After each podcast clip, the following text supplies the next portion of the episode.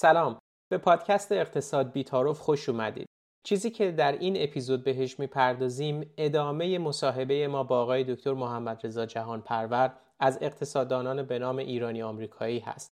اگر که هنوز بخش اول این گفتگو رو نشنیدید توصیه می‌کنم که بخش اول از اپیزود 6 رو بشنوید و بعد در ادامه اون این اپیزود رو دنبال کنید. از اینکه با ما همراه هستید تشکر می‌کنم. بدون مقدمه بریم سراغ ادامه گفتگوی ما با آقای دکتر محمد رضا جهان پرور آخرین گزارشی که صندوق بینالمللی پول منتشر کرده نشون میده که جایگاه ایران به شدت سقوط کرده و در حالی که ایران یک, در... یک درصد از جمعیت دنیا رو داره فقط سه دهم درصد کل درآمدهای دنیا رو به خودش اختصاص داده. من خاطرم هست که پارسال وقتی IMF با دلار 4200 تومانی بانک مرکزی رتبه ایران رو محاسبه کرده بود تو ایران تو رتبه 14 هم قرار می‌گیره و حالا به شدت رتبهش سقوط کرده و در واقع میشه گفت 25 پله سقوط کرده و وضعیت اسفناک واقعی ایران رو داره به بهترین نحو ممکن نشون میده. حالا من دلم می‌خواد یه راه حل برون رفت از وضعیت الان رو هم متصور بشیم که در واقع به نظر شما اصلا امکان برون رفت از شرایط موجود وجود داره این رو در قالب یک انقلاب می‌بینید در قالب یک سیستم سیاسی می‌بینید. این رو در چه قالبی شما متصور میشین؟ متشکر از این آمار غمانگیزی که دادیم ولی صحبتی که می‌کنید صحبت مهمی هستش. ببینید در برابر کشور ایران قطعا یه سری سناریو وجود داره. بعضی از بعضی از این سناریوها احتمال بیشتری دارن تا بقیهشون به صورت خیلی خلاصه اگر بخوایم صحبت بکنیم سناریوهایی که امکان پذیر هستن این هستش. که یکی این هستش که مثلا این وضعیت فعلی که می‌بینید ادامه پیدا بکنه. با توجه به بحرانهای محیط زیستی که ایران داره نهایتا ادامه وضعیت موجود تبدیل به غیرقابل سکونت شدن بخش بزرگی از سرزمین ایران میشه. جابجایی بزرگ جمعیتی رو به وجود میاره و مشخص نیستش که مثلا اند گیم این سناریو چی باشه.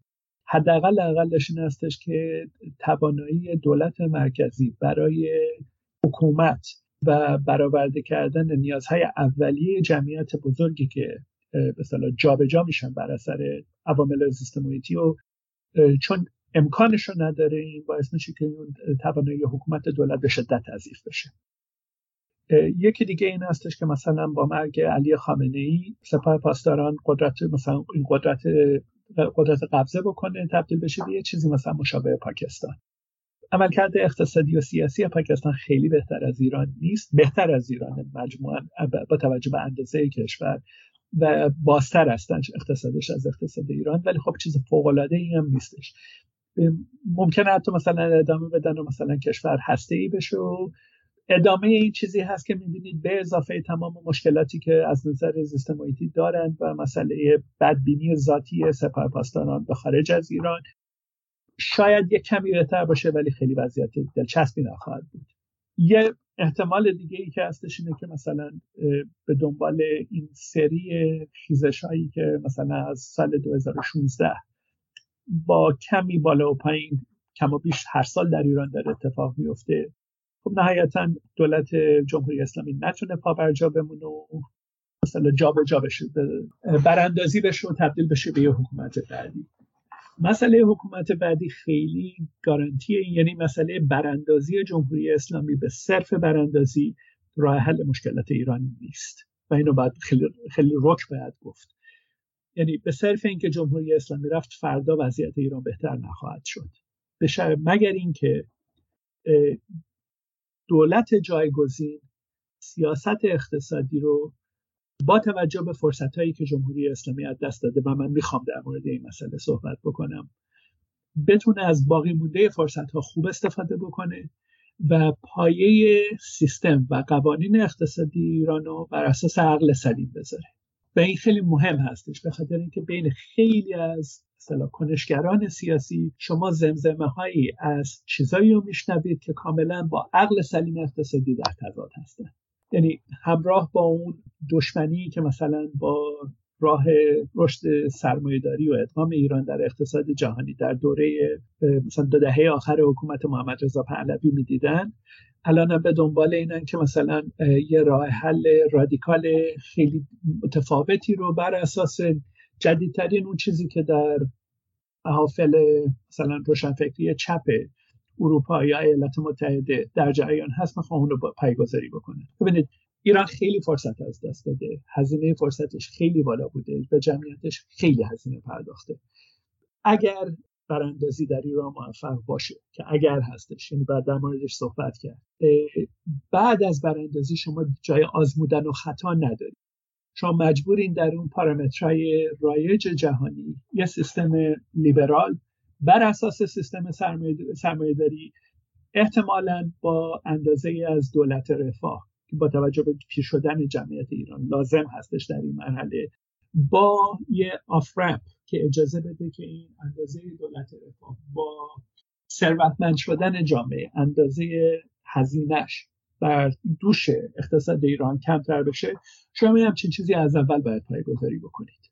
مسئله من از دولت رفاه این که ببینید. مثلا این صحبتی هست که من همیشه میگم. 25 سال پیش از من میپرسیدید برای اینکه جمعیت ایران خیلی جوون و به نسبت آموزش دیده بود من می‌تونستم مثلا شما می‌تونستید در مورد این صحبت بکنید که شما یه اندازه این تور خدمات اجتماعی شما کوچک باشه 25 سال بعد از اینکه انواع اقسام تحریم ها جدا بودن از اقتصاد دنیا و وضعیت خیلی بد اقتصادی ایران تجربه کرده الان شما به جای رسیدین که شما یه تعداد زیادی افرادی دارین که به زمان بازنشستگیشون دارن نزدیک میشن.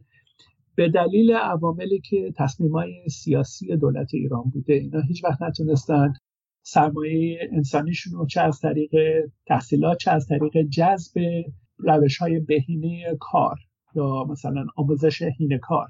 بتونن این را سرمایه انسانیشون رو ارتقا بدن درآمدشون رو بیشتر بکنن در طول سالهایی که کار کردن.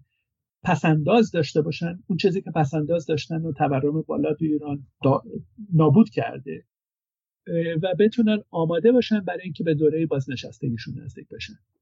برای کسی که بدون اینکه تقصیری داشته باشه. درآمد از دست داده پسنداز از دست داده.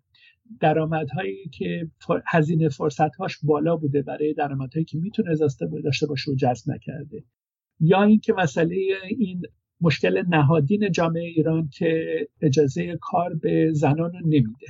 تعداد زنان ایرانی که می‌تونن کار بکنن چه بر اساس قوانین چه بر اساس هایی که جمهوری اسلامی تشدید می‌کنه در حتی در مقایسه با کشورهای همسایه محدود هستش. دانش شما یه مقدار زیادی از جمعیت کشور هیچ وقت نتونستن فعلیت توانایی هاشون رو داشته باشن در ایده اقتصادی.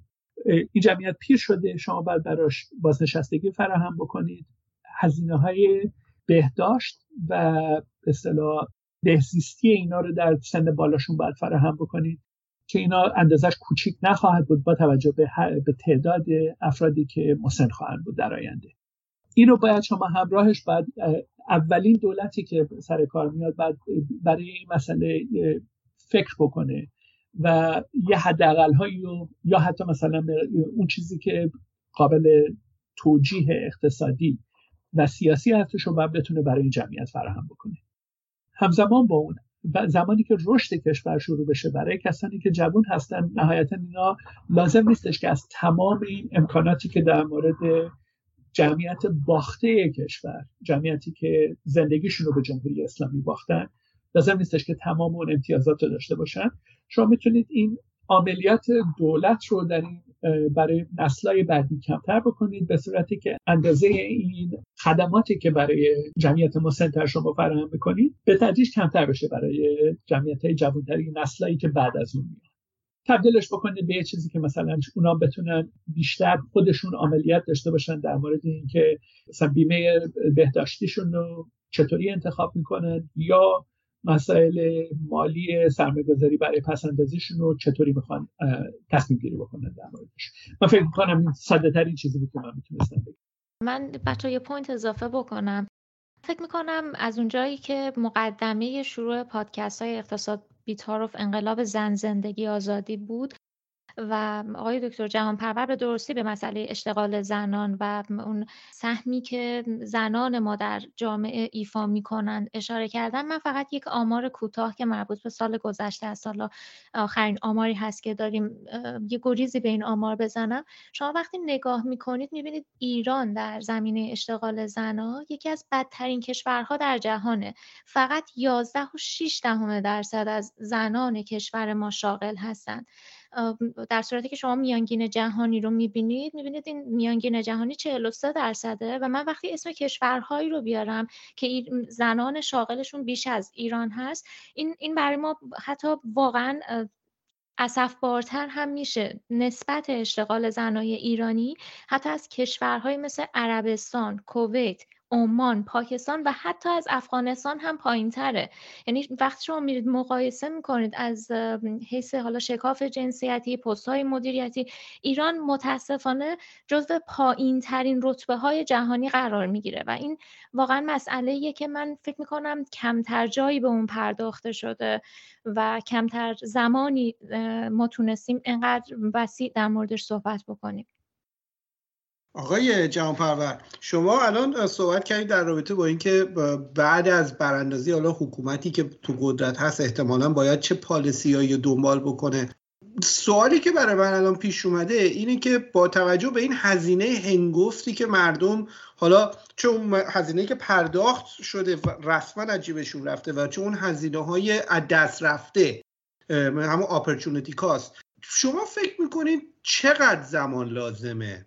که بعد از سرنگونی جمهوری اسلامی ما یک تغییری رو احساس بکنیم. حالا خیلی لازم نیست که خیلی عدد خاصی بدین.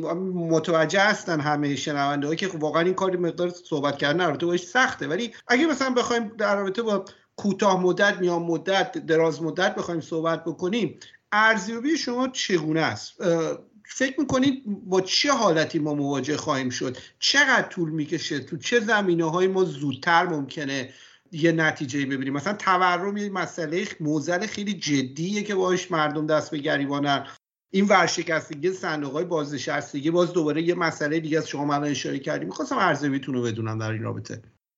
ببینید در مورد سوال شما چند تا مسئله هستش یعنی چند تا پیشفرض من برای صحبتی که می‌کنم می‌ذارم برای اینکه تنها در صورت وقوع این پیشفرضا حرف من درستی در صحت داره. اول اینکه حکومت بعدی که جانشین جمهوری اسلامی میشه باید بتونه اعمال قدرت بکنه در سطح سر یعنی در حد معقولی در سطح کشور بتونه اعمال قدرت بکنه. منظورم چی هستش که کشور درگیر جنگ داخلی نباشه. دوم اینکه حدود عملیات تروریستی کسایی که وابسته به جمهوری اسلامی هستن بعد از جابجایی حکومت در حدی باشه که حکومت جایگزین حکومت انتقالی بتونه وظایفش رو به عنوان یه حکومت انجام بده. این مسئله مهمی هست. یعنی که مثلا قانونگذاری اعمال نظارت قانونی کارکرد دادگاه ها کارکرد ارکان حکومت اینا مختل نباشن بتونن در حد معقول بتونن ارائه خدمت یه سری از مسائل ابتدا شدنی تر هستن بعضی از مسائل واقعا کار می‌خوان. چیزایی که شدنی هستن یکیش این هستش که ببینید یه مقدار زیادی از فشارهایی که به اقتصاد ایران وارد میشه مسئله این هستش که جمهوری اسلامی وجود داره با دنیا سر ناسازگاری داره. بخش بزرگی از درآمدهای کشور صرف جنگای نیابتی های تروریستی که جمهوری اسلامی ازشون حمایت می‌کنه و دستگاه پروپاگاندای حکومتی میشه دستگاه تبلیغات حکومتی میشه. شما اینا رو جمع بکنید یه مقدار زیادی از درآمدهایی که خرج میشه درآمدهای ملی اینا می‌تونه برگرده به حوزه مولد اقتصادی و باعث بشه که شما بتونید مثلا کسی بودجه ها رو بیشتر تنظیم بکنید. سرسامونی به وضعیت اداره کشور بدید که کمک می‌کنه به کم کردن هزینه های اقتصادی. می‌تونید در یه زمان قابل قبولی بین مثلا 6 ماه تا یک سال یک سال و نیم قسمت بزرگی از تحریم ها رو بتونید معلق بکنید. نه که بردارید ولی معلق بکنید. و بعد می‌تونید کشور رو وصل بکنید به اقتصاد جهانی. و مهمتر از اون چون دسترسی به بازارهای مالی دارید می‌تونید این وضعیت کسر بودجه ای که در حال حاضر از طریق چاپ پول if you will.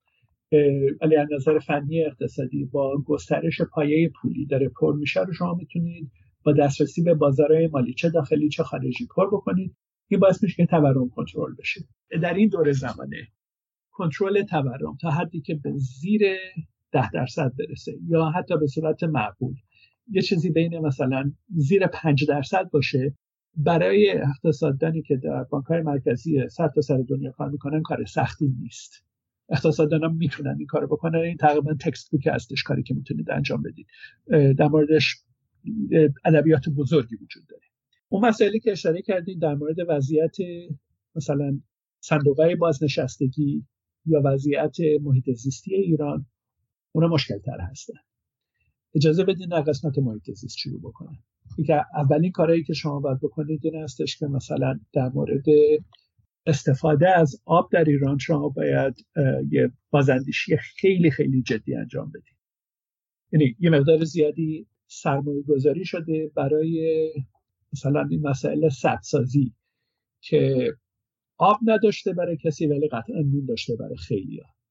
و این باعث شده که یه تجربی هایی در سرمایه گذاری در بخش کشاورزی انجام بشه.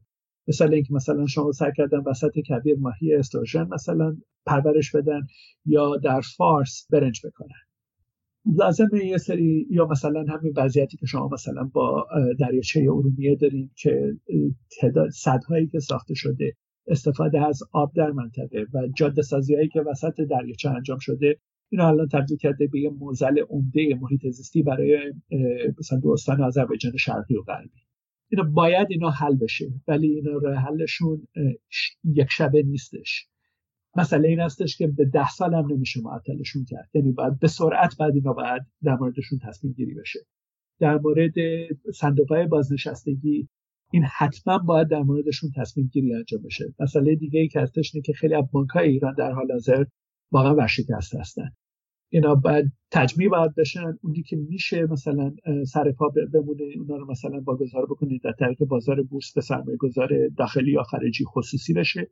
اون جایی که نمیشه اینا رو باید به صورت بعد منحل کرد و یه تصمیمی هم برای سپرده گذاره گرفت و مثلا یه مقدارش رو دولت تعهد بکنه یه مقدارش از طریق فروش اموال این بانک های ورشکسته بتونن اینو این, این به این ضرب این شوک رو بتونن بگیرن برای مصرف کننده ایرانی و حل بکنن این مسئله رو. به خاطر اینکه من این وضعیت مثلا نقدینگی دست کسی نمی‌رسه و شما دارین یه بانک مش بانک زامبیا دارین همراه خودتون می‌کشید. اینا شاید بیشتر طول بکشه. ولی فقط مسئله دسترسی به سرمایه گذاری خارجی دسترسی به بازارهای مالی خارجی کم شدن اندازه تحریم ها و ورود دوباره ایران به سیستم جهانی. به نظر من شما ظرف دو سه سال تورم می‌تونید کنترل بکنید. بین 18 ماه تا دو سال بعد بتونید تورم خوب کنترل بکنید. بین شاید پنج سال بتونید رشد درآمد رو بتونید ببینید. ظرف ده سال شما کاملا به صورت ملموس می‌بینید که این وضع کشور عوض شده. من می‌خوام یه آماری رو اضافه بکنم به صحبت شما. در تایید فرمایشتون یه آماری در اومد تقریبا هلوش سه هفته پیش بود فکر کنم. یه ماه پیش که نشون میده مقایسه کرده بود کشورها رو به جهت موفقیتشون در جذب سرمایه گذاری خارجی. و ایران ته لیست بود. در مقایسه با کشورهای دیگه دنیا ما یک دهم درصد سرمایه گذاری های خارجی که اتفاق افتاده بوده رو تونسته بوده ایران جذب بکنه به خودش. این واقعا تأثیری که رو اقتصاد می‌ذاره حالا می‌تونیم راجبش خیلی بیشتر صحبت بکنیم ولی خب کاملا واضحه که چقدر تاثیر گذاره این قضیه. من فکر می‌کنم یکی از چیزهایی که خیلی به نسبت سریعتر قابل حله همین مسئله است که سرمایه گذاری خارجی حتی اگه یه دهم برسه به یه درصد خودش ده برابره. فکر می‌کنم این همخونی داره با صحبتی که شما کردی. درست درست برداشت کردم؟ من فکر می‌کنم حرف شما کاملا درست هستش. من می‌خوام اضافه بکنم که شما این جذب سرمایه خارجی رو لازم داریم به خاطر اینکه همزمان با بازاندیشی در استفاده آب در اقتصاد ایران وضعیت اشتغال در بخش کشاورزی باید تغییر جدی باید بکنه. و برای اینکه کسانی که جابجا میشن از بخش کشاورزی به بقیه بخش اقتصاد شما باید کار آماده باید برشون داشته باشین که این لازم هستش که یه مقدار زیادی اند... شکل سرمایه گذاری ها در کشور عوض بشه و شما لازم داریم به سرمایه گذاری خارجی. من یه سوال دیگه هم بپرسم از شما. و بعد دیگه کم کم وارد جنبندی بشیم. الان که حالا صحبت رفت به این, به این سمت که در فردای براندازی جمهوری اسلامی چه کارها و چه سیاست هایی باید پیاده بشه و کشور از نظر اقتصادی تو چه مسیر و بستری باید بیفته من می‌خواستم اگه ممکنه یه مقداری در رابطه با ریسکایی که مردم ممکنه توی اون دوره گذار دوره کوتاه مدت گذار از جمهوری اسلامی حالا به هر حکومت دیگه ای باهاش روبروان صحبت بکنید. و من می‌دونم که شما در رابطه با uncertainty و عدم قطعیت خیلی research کردین و پژوهش‌های زیادی دارین. حالا به صورت خیلی کلی هم من بخوام یه پیش زمینه به شنونده ها بدم. خیلی کلی همه تحقیقات و پژوهش ها نشون میده که بازارهای مالی و پولی با عدم قطعیت آنسرتنتی چه به لحاظ سیاسی چه اقتصادی چه سیاست اقتصادی مثل کارد و پنیر میمونن. سرمایه فرار می‌کنه هر جایی که آنسرتنتی زیاد بشه. خب خیلی طبیعیه که بعد از فروپاشی جمهوری اسلامی اون دوره گذاری دوره که توش خیلی اون عدم ثبات زیاده. بقیه شما چه چیزایی رو باید حواسمون بهش باشه تو اون دوره و مردم با چه جور ریسکایی مواجهن؟ احیانا چه کارهایی می‌تونن بکنن که تا یه حدی بتونن مدیریت بکنن اون ریسکو؟ ببینید این بحثی هستش که شاید چون خیلی وجوه مختلف داره. من حتی به صورت کوتاه نمی‌تونم به تمام این وجوه بپردازم. ولی یه چیزی که به صورت قطعی میشه در مورد صحبت کردن هستش که شما فکر بکنید که جمهوری اسلامی سقوط کرده. حکومت انتقالی که جایگزینش میشه و به خصوص مجلس مؤسسانی که قرار قوانین بعدی رو بنویسه. به نظر من مهمترین مسئله اینه که مردم در مورد کسایی که بهشون رأی میدن و سیستمی که می‌خوان از توش در بیارن خیلی باید در دقت بکنن مسئله شکل حکومت نیست. یعنی معمولا خیلی وقتا وقتی که شما با فعالای ایرانی صحبت می‌کنی با در مورد شکل حکومت صحبت می‌کنن که مثلا این مثلا این جمهوری فدرال هستش جمهوری هستش متمرکز هست پادشاهی مطلقه هستش پادشاهی مشروط هستش اینا کاملا فرعی هستن در این قضیه. اون چیزی که مهمه اینه که حکومت به فکر این باشه که کشور رو توی ریل توسعه بندازه. و این خیلی مهمتر از این هستش که شما در مورد شکل حکومت دارید در مورد چی صحبت می‌کنید چیزایی که مهمه قاعدتا قوانین ایران باید با توجه به این با, با این توجه باید نوشته بشه که مالکیت خصوصی رو محترم بدونه. باید به این توجه نوشته بشه که حاکمیت قانون در سر سر کشور یک شکل جاری باشه. به مسئله خیلی مهمی که هستش اینه که شما دولت بزرگ نمی‌خواین ولی دولت کارآمد می‌خواین. کارآمدی دولت این هستش که باید بتونه مثالی براتون می‌زنم. در مورد جمهوری اسلامی مثلا ستاد قیمت مرغ مثلا تشکیل میدن یعنی که در مورد اون چیزی که شما توی تو اتاق خوابتون یا توی اتاق پذیراییتون در مورد شکل مثلا چه بدونم خونه ای که باید بسازین هم حتی می‌خوان نظر بدن. اینو بهش میگن حکومت بزرگ حکومتی که مداخله گر هسته شما اینو نمی‌خواین. ولی شما حکومتی رو می‌خواین که بتونه بدون بتونه بتونه در طول زمان مسئله فساد اداری رو بتونه در ایران حل بکنه. بتونه خدمات مثلا مثلا در مورد کسایی که زلزله هایی که در ایران اتفاق میفته بتونه به سرعت خدمات بهداشتی رفاهی و مسکن و سرپناه رو بتونه برای زلزله زده های ایران و بتونه فراهم بکنه. بتونه در مورد مسائل زیست محیطی ایران تصمیم بگیره و تصمیمش رو اجرا بکنه بتونه نماینده ایران باشه خارج از ایران و در کنوانسیون ها و مثلا نشست ها اهنامه های بین المللی جایگاه در خور یک کشور مثلا 80 میلیونی 85 میلیونی و بتونه امتیازهای لازم از این کنوانسیون ها برای این کشور بگیره. در مورد شکل حکومت مجدد من چیزی ندارم اینو مثلا مردم باید تعیین بکنن. در مورد محتوای حکومت شما مجبور هستی یه حکومت لیبرال داشته باشید. یعنی هر چیزی خارج از اون چهارچوب لیبرال, دموکراسی که خیلی هم الان زیر فشار هست حتی در کشورهای غربی این بهترین شکلی هستش که ایران می‌تونه باش ادامه بده. بعدا می‌تونید مثلا در گوش و کنارش از طریق قانونی یه هشت زبادی رو بهش داشته باشید مثلا کم بکنید زیاد بکنید. ولی چهارچوب قانون اساسی و قوانین تصویب شده در سالهای اول باید لیبرال باشن به نظر من. Thank you.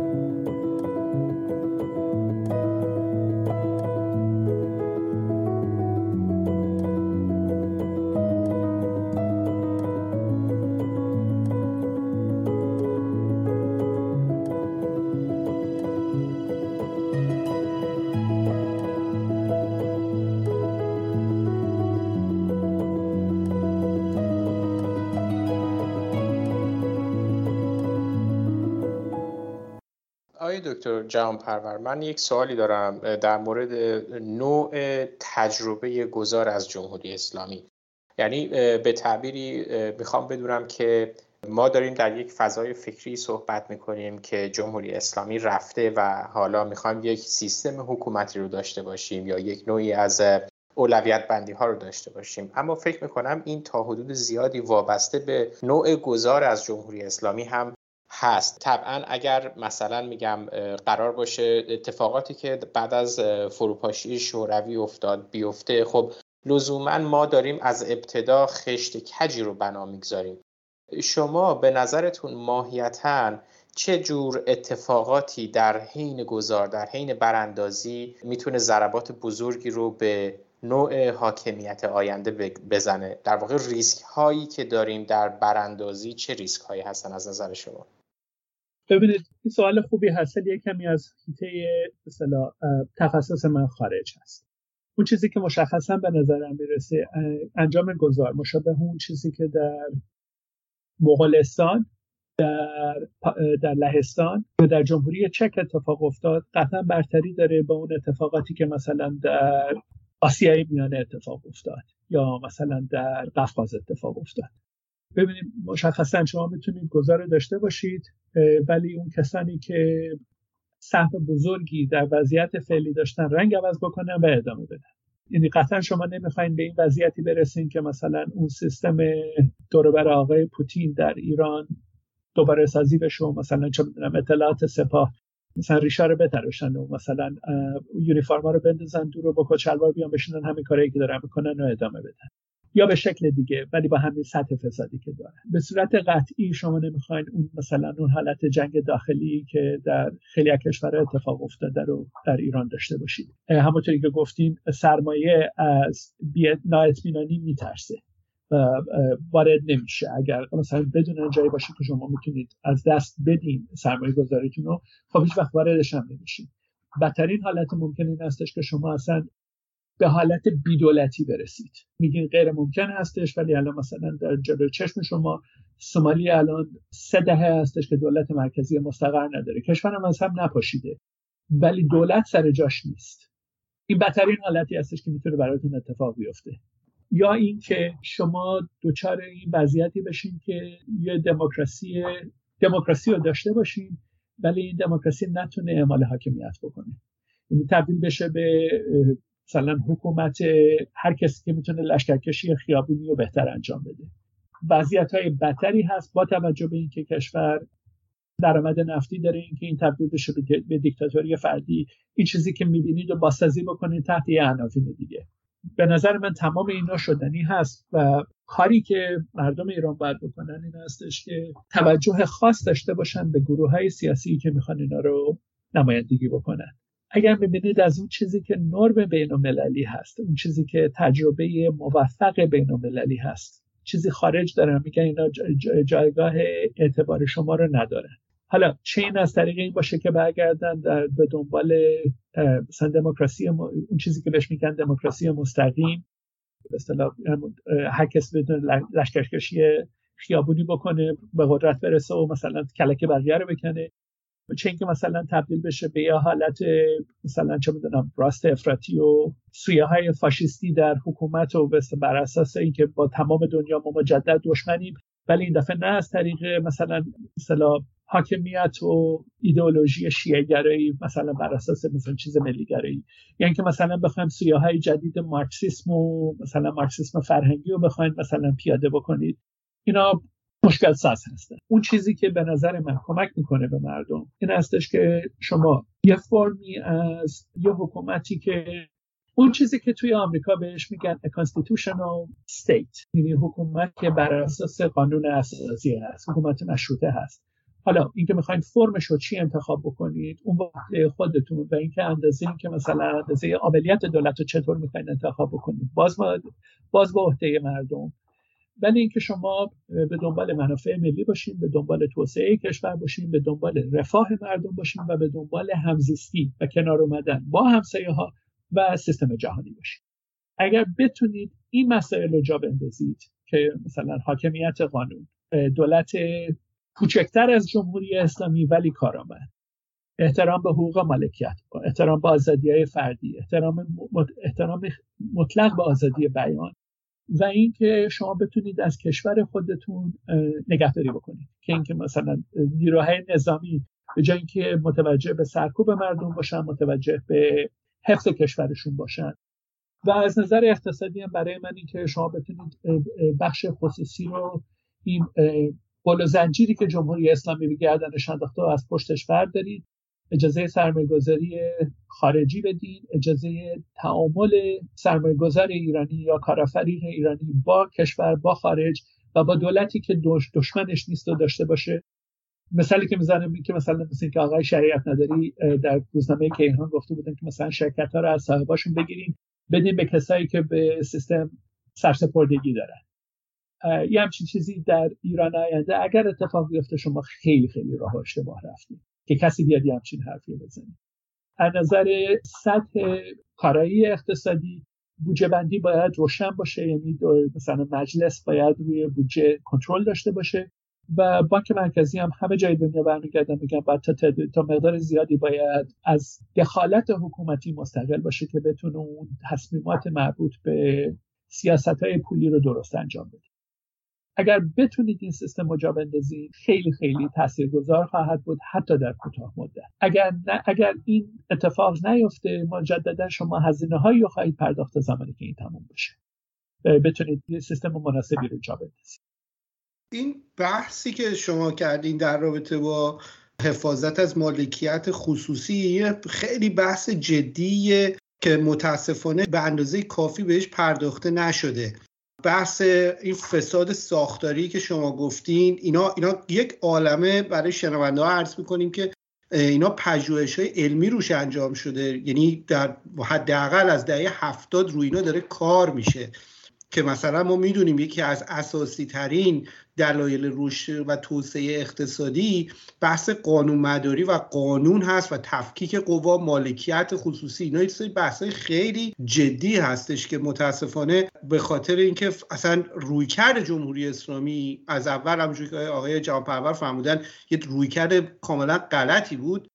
باعث شده که ما به یه نقطه کنونی برسیم در نظر اقتصادی.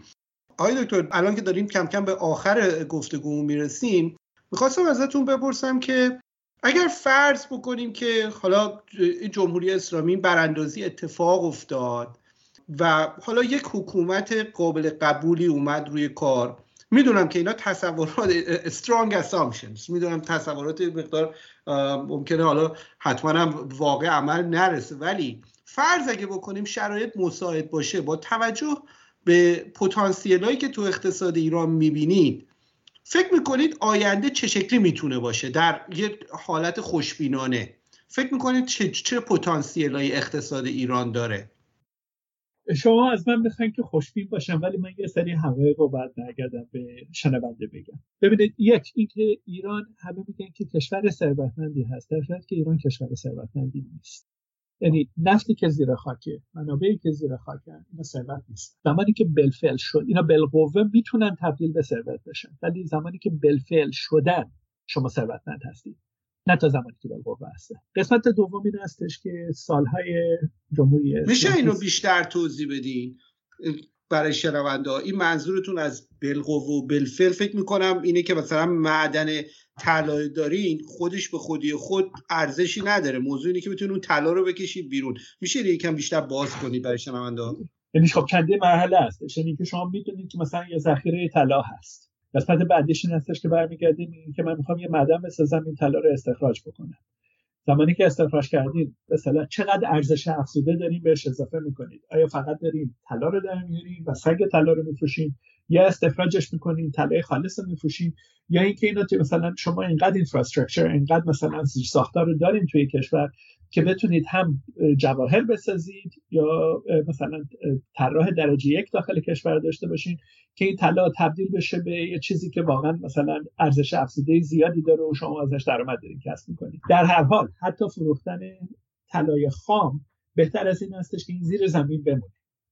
یا اینکه شما نفت دارین ازش استفاده می‌کنید شما خب مثلا سالهای سال مثلا ما نفت فروختیم ولی تکنولوژی مثلا استخراج نفت رو مثلا ما وارد نکردیم. کما که مثلا تکنولوژی استخراج نفت ایران الان در حدود 20 سال از کشورهای همسایش عقب هست. از اینکه بتونید از ذخایرتون درست استفاده بکنید و حد اکثر استفاده را از ذخایرتون بکنید خیلی اختلاف هستش با اینکه به اون چیزی که هست قانع باشین و ادامه بدید در هر حال صحبتی که دارم این هستش که اگر بخواید حساب بکنید ایران الان یک کشور با درآمد متوسط رو پایین زمانی که این هزینه های جمهوری اسلامی رو بخواید بهش اضافه بکنید مثال بزنم براتون. سالهای سال سرمایه گذاری نکردن در تاسیسات بندری ایران باعث شده که جهت تجارت ایران رو دور بزنه. یا سرمایه یا اینکه مسئله این که ایران خارج از سیستم جهانی حمل و نقل هستش خارج از سیستم مالی و اقتصادی بین المللی هست. این هستش که مثلا تمام هاب های مهم هواپیمایی خاورمیانه خارج از ایران هستن. هیچ توی ایران نیستن.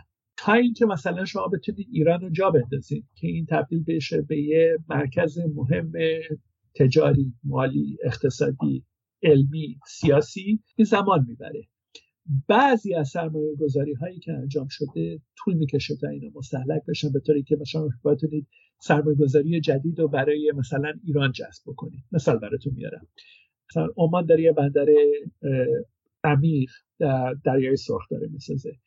اینکه شما همزمان بیاین بگین که شما بیاین یه بندر دیگه مثلا برای چاه بسازین شاید تعداد سرمایه گذارای خارجی که حاضر باشن همزمان بخوان با اون بندر عمان بخوان رقابت بکنن بدون اینکه اقتصاد ایران رشد کافی کرده باشه که جاستیفای بکنه این سرمایه گذاری رو شاید تعدادشون محدودتر باشه. اگر جمهوری اسلامی هم زودتر به این فکر کرده بود و مثلا امتیاز ساختن بندرهای عمیق و به این راحتی از دست نمی‌داد بس شاید خیلی فرق می‌کرد.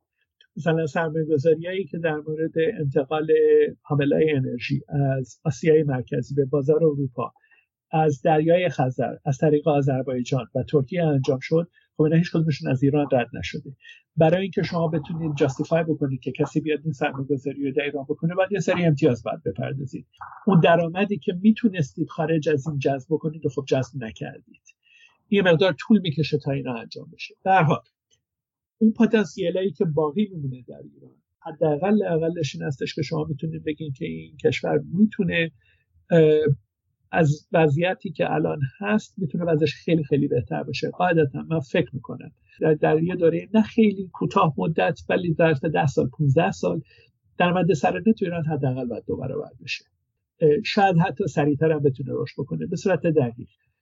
اگر شما بتونید تورم رو در ایران کنترل بکنید و نیروی کار در این حدی که هست باقی بمونه و بتونید وضعیت آموزشی رو که الان به سرعت در حال قهقرا هستش بتونید نجاتش بدین و وضعیت آموزشی رو خود جمع جور بکنید. من فکر می‌کنم شما بتونید رشد درآمد واقعی سعودی تا شاید حتی 5 درصد رو بتونید تجربه بکنید که به سرعت می‌تونه درآمد سرانه رو زیر رو بکنید ببینید مسئله که هستش اینه که شما رشد جمعیت تو ایران شاید به سرعت مثلا قبل نداشته باشید ولی رشد بهرهوری نیروی کار می‌تونه مقدار زیادی درآمد برای ایران تولید بکنه. اینو هیچ وقت نباید نظر دور نگه داشت.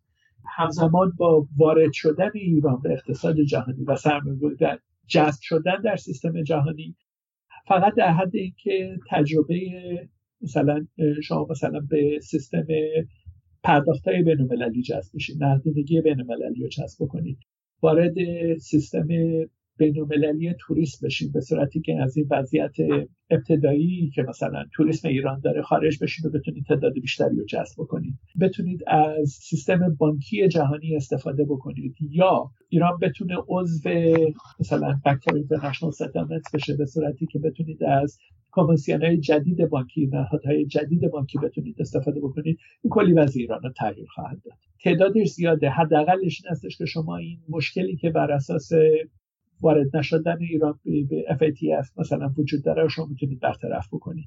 این خودش یه جهش عمده ای رو در معاملات هزینه معاملات با ایران رو کم خواهد کرد. تحریم ها رو بتونید تحریم های بخصوص تحریم های مالی رو بتونید بردارین. خب مثلا هزینه معامله با ایران کمتر میشه. این یه جهش بزرگی رو برای رشد اقتصادی به وجود میاره. نهایتا من فکر می‌کنم رشد واقعی بین سه تا حدود 5 درصد خیلی دور از ذهن نیست. من اجازه می‌خوام این عدد خوب 3 تا 5 درصد رو توی یک در واقع پرسپکتیوی بذارم برای مخاطبامون اینجا. ببینید ترکیه در 20 سال گذشته به طور متوسط سالی 5.5 درصد رشد کرده و امارات متحده عربی در ده سال گذشته به طور متوسط سالی 3 درصد رشد کرده. عددی که آقای دکتر جهان پرور پیش بینی می کنند از رشد اقتصادی ایران. عددی هست که با مقیاس کشورهای همسایه ما در خاور میانه پیشرفت خوبی رو برای ایران می‌تونه رقم بزنه. کافی شما به ترکیه در 20 سال گذشته و رشدی که کرده نگاه بکنید یا به امارات متحده عربی در ده سال یا حتی 20 سال گذشته نگاه بکنید و می‌بینید که پیشرفت ایران در ده 20 سال آینده بعد از جمهوری اسلامی می‌تونه در همین حوالی باشه. این تصور فراتر از ذهن نیست. سپاسگزارم آقای دکتر. من فکر می‌کنم ما حقیقتا فرصت این رو داشتیم. در قالب یک نگاه همه جانبه به موضوع اقتصاد ایران نه صرفا حالا فقط هم از ابعاد اقتصادی بلکه از نگاه سیاسی هم بهش بپردازیم. و من خیلی خوشحالم که شما به طور همه جانبه به این موضوع پرداختید. از این حیث که ما قرار نیست در اقتصاد بیتارف قولهایی رو بدیم که فردای آزادی ایران محقق نمیشن. ما وظیفه داریم هر آن چیزی رو که به عنوان بحران اصلی در کشور باهاش مواجه هستیم رو به وضوح برای مردم روشن بکنیم. در مورد راه حل ها و زمانی که پیش بینی میشه برای هر کدوم از اون مشکلاتی که سالها در بستر جمهوری اسلامی ایجاد شده صحبت بکنیم و یک چشم اندازی ترسیم بکنیم. من بسیار خوشحالم که شما این چشم ها رو از زوایای مختلف بهش پرداختید و اینکه ما تنها تلاش بکنیم که یک چشم انداز مثبت ایجاد بکنیم که مردم رو امیدوار نگه, داریم هم نبود. آن چیزی که برای ما محرزه اینه که جمهوری اسلامی با این سیستم با این ایدئولوژی عملا چیزی جز قهقرا و یک وضعیت اسفناک رو برای مردم نتیجه این چنینی رو تنها رقم می‌زنه. و نتیجه ماحصل یک انقلاب هم قاعدتا در شرایطی موثر و میشه گفت مثبت خواهد بود که تمام نیروهای کشور همسو به سمت حالا اون رشد اقتصادی و حل مشکل پیش برن. خیلی جالب به این حالا چشم انداز بازی که اشاره کردید برای من جالب بود. مسئله که 44 سال جمهوری اسلامی با تورم درگیره با رشد اقتصادی منفی با مشکلات بازنشستگی. مسئله مثلا تورم رو شما اشاره کردید در یک بازه 18 ماهه چیزی هست که توی تمام کشورها باهاش مقابله شده و ما هم می‌تونیم با اون, با اون مبارزه بکنیم و این مسئله رو حل بکنیم. ممنونم که وقت ارزشمندتون رو در اختیار ما قرار دادید. اگر نکته پایانی دارید بفرمایید و اگر نه ما این پادکست رو همینجا به پایان برسونیم. فهم خواستم ازتون تشکر بکنم. مسئله 18 ماه که من گفتم مسئله این بودش که واقعا اگر بار سیاسی از دوش سیستم برداشته بشه هزینه سیاسی جمهوری اسلامی از دوش سیستم برداشته بشه برای خیلی از مشکلات ایران راه حل علمی وجود داره. اینا خارج از هیته دانش بشری نیست. ایران جدا از بقیه دنیا نیستش. ولی تا زمانی که این بار سیاسی این هزینه سیاسی وجود داره جایی برای راه حل علمی وجود نداره به خاطر اینکه اون سیستم سیاسی جلوی مسئله واسده متشکرم از وقتی که به من دادید این قطعا تمام بحث نیست و قطعا تمام سناریوهای ممکن ما نمی‌تونیم در موردش صحبت بکنیم. ولی لازم هست که مردم بدونند رنجی که بردن اصطلاح این هزینه ای که مردم ایران پرداختن در این سالها اجتناب ناپذیر نبوده. اینا نتیجه تصمیم گیری بوده. زمانی که تصمیم گیری ها عوض بشه خیلی از این هزینه ها ناپدید خواهند شد. ولی این باید تکرار بشه و به خصوص اون مسائلی که در مورد جهتگیری یعنی بینش سیاسی و اقتصادی که نسبت به آینده وجود داره. بین گروه هایی که می‌خوان حکومت رو در دست بگیرن در آینده ایران مردم ایران باید در موردش خیلی حساس باشن. جای اشتباه زمان اشتباه برای مردم ایران گذشته. اشتباه بعدی شاید به آسونی قابل ترمیم نباشه. در مورد انتخاب رهبرانتون همیشه باید دقت بکنید. خیلی متشکرم از فرصتتون. من عرض دیگه ای ندارم خدمت دوستان. با امید دیدار آینده.